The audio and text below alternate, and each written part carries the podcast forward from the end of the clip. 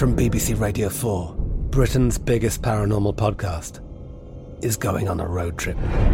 I thought in that moment, oh my God, we've summoned something from this board. This is Uncanny USA. He says, Somebody's in the house, and I screamed.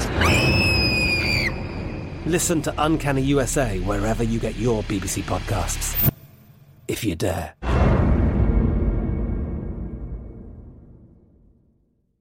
The Kakadu plum is an Australian native superfood containing 100 times more vitamin C than oranges. So why have you never heard of it? PR.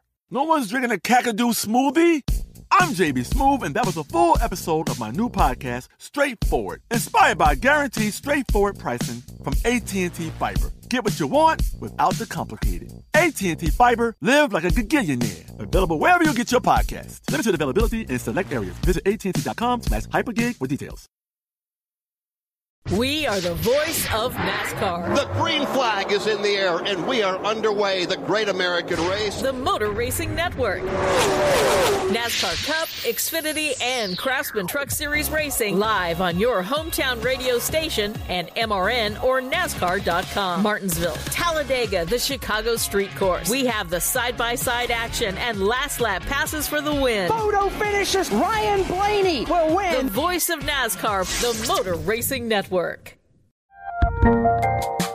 There's a lot happening these days, but I have just the thing to get you up to speed on what matters without taking too much of your time. The Seven from the Washington Post is a podcast that gives you the seven most important and interesting stories, and we always try to save room for something fun. You get it all in about seven minutes or less.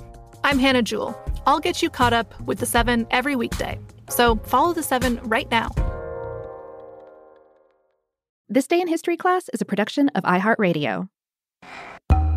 Hello again. I'm Eves, and you're listening to This Day in History class, a show where we drop history knowledge every single day. Today is November 8th, 2019.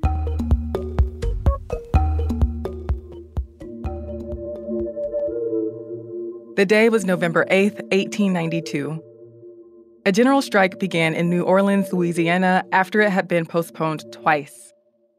The strike ended four days later, with workers winning many of the demands they called for.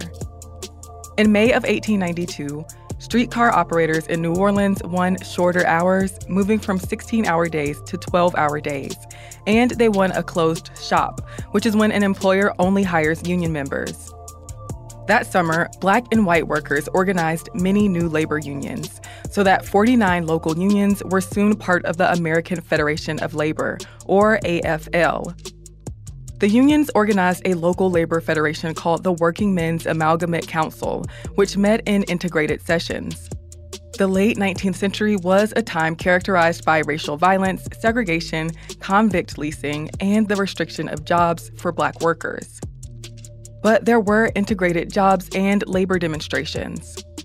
Three racially integrated unions, the Round Freight Teamsters and Loaders Union, the Scalesmen's Union, and the Warehousemen and Packers Protective Union, made up the so called Triple Alliance. The Triple Alliance went to the Board of Trade, the employers' organization, demanding a preferential union shop, 10 hour day, and overtime pay. But the Board of Trade announced that it refused to enter into agreements with Black people. On October 24th, members of the Triple Alliance went on strike, and the president of the Working Men's Amalgamated Council said that its unions would strike if a settlement wasn't reached. But the board said that it would work with the scalesmen and packers, who were mostly white, but not with the Teamsters, as most black workers were Teamsters. And it went even further to stoke racial fears, saying that the Triple Alliance was threatening to put employers and control of the docks under a quote, big black Negro. The press even attempted to inflame tensions, accusing white unionists of being sympathetic to or controlled by black people and claiming that black strikers were beating people up. But the Triple Alliance and the Council did not fold, and a general strike seemed imminent. Under increasing union pressure, the board was compelled to negotiate a contract. But the bargaining collapsed when the board would not budge on discussing the preferential union. so a general strike began on November 8th. About half of the city's workforce, or around 25,000 union members, participated in the general strike. Streetcars stopped running, the electrical grid stopped working, and the natural gas supply went empty. Firefighting, construction, printing, and street cleaning services were also disrupted. Governor Murphy Foster ordered 5,000 state militia troops to New Orleans, but the troops were withdrawn because the reports of chaos and violence were exaggerated. The press continued to claim that black strikers were violent and threats to white supremacy, but unionists did not react to the appeals. Just days after the strike began, the council called off the strike due to the presence of the state militia, which remained outside the city, and the Board of Trade agreed to negotiate. The union won a wage increase, overtime pay, and a 10 hour day, but the agreement did not include a preferential union shop, and it did not grant recognition to the unions of the Triple Alliance.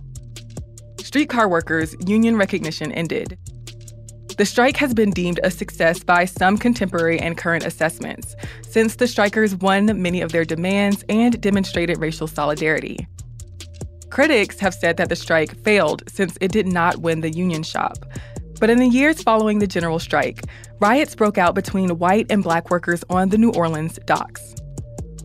I'm Eve Jeffcoat, and hopefully you know a little more about history today than you did yesterday. If there's something I missed in the show today, you can let us know at TDIHC Podcast on Twitter, Facebook, or Instagram. We also accept electronic letters at thisday at iheartmedia.com. Thanks for listening, and we'll see you again tomorrow. For more podcasts from iHeartRadio, visit the iHeartRadio app, Apple Podcasts, or wherever you listen to your favorite shows. From BBC Radio 4, Britain's biggest paranormal podcast is going on a road trip. I thought in that moment, oh my God, we've summoned something from this board. This is Uncanny USA. He says, Somebody's in the house, and I screamed. Listen to Uncanny USA wherever you get your BBC podcasts, if you dare.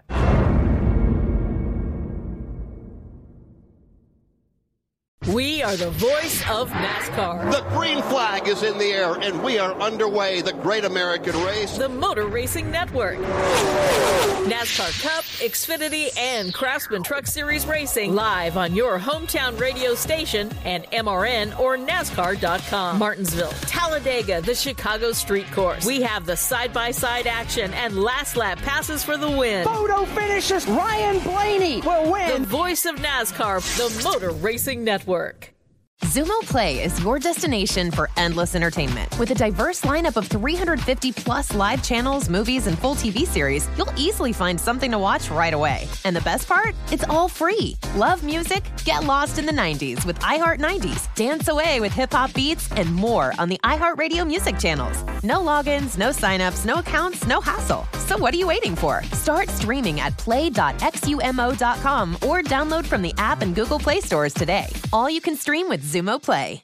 Xfinity has free premium networks for everyone this month, no matter what kind of entertainment you love. Addicted to true crime? Catch killer cases and more spine-tingling shows on A&E Crime Central. Crave adventure? Explore Asian action movies on Hi-YAH. Searching for something extreme? Check out skating, snowboarding, and more on Fuel TV Plus, the global home of action sports. And find crowd-pleasing bops on iHeartRadio's Hit Nation playlist. There's new free shows and movies to love every week. Say free this week in your Xfinity voice remote.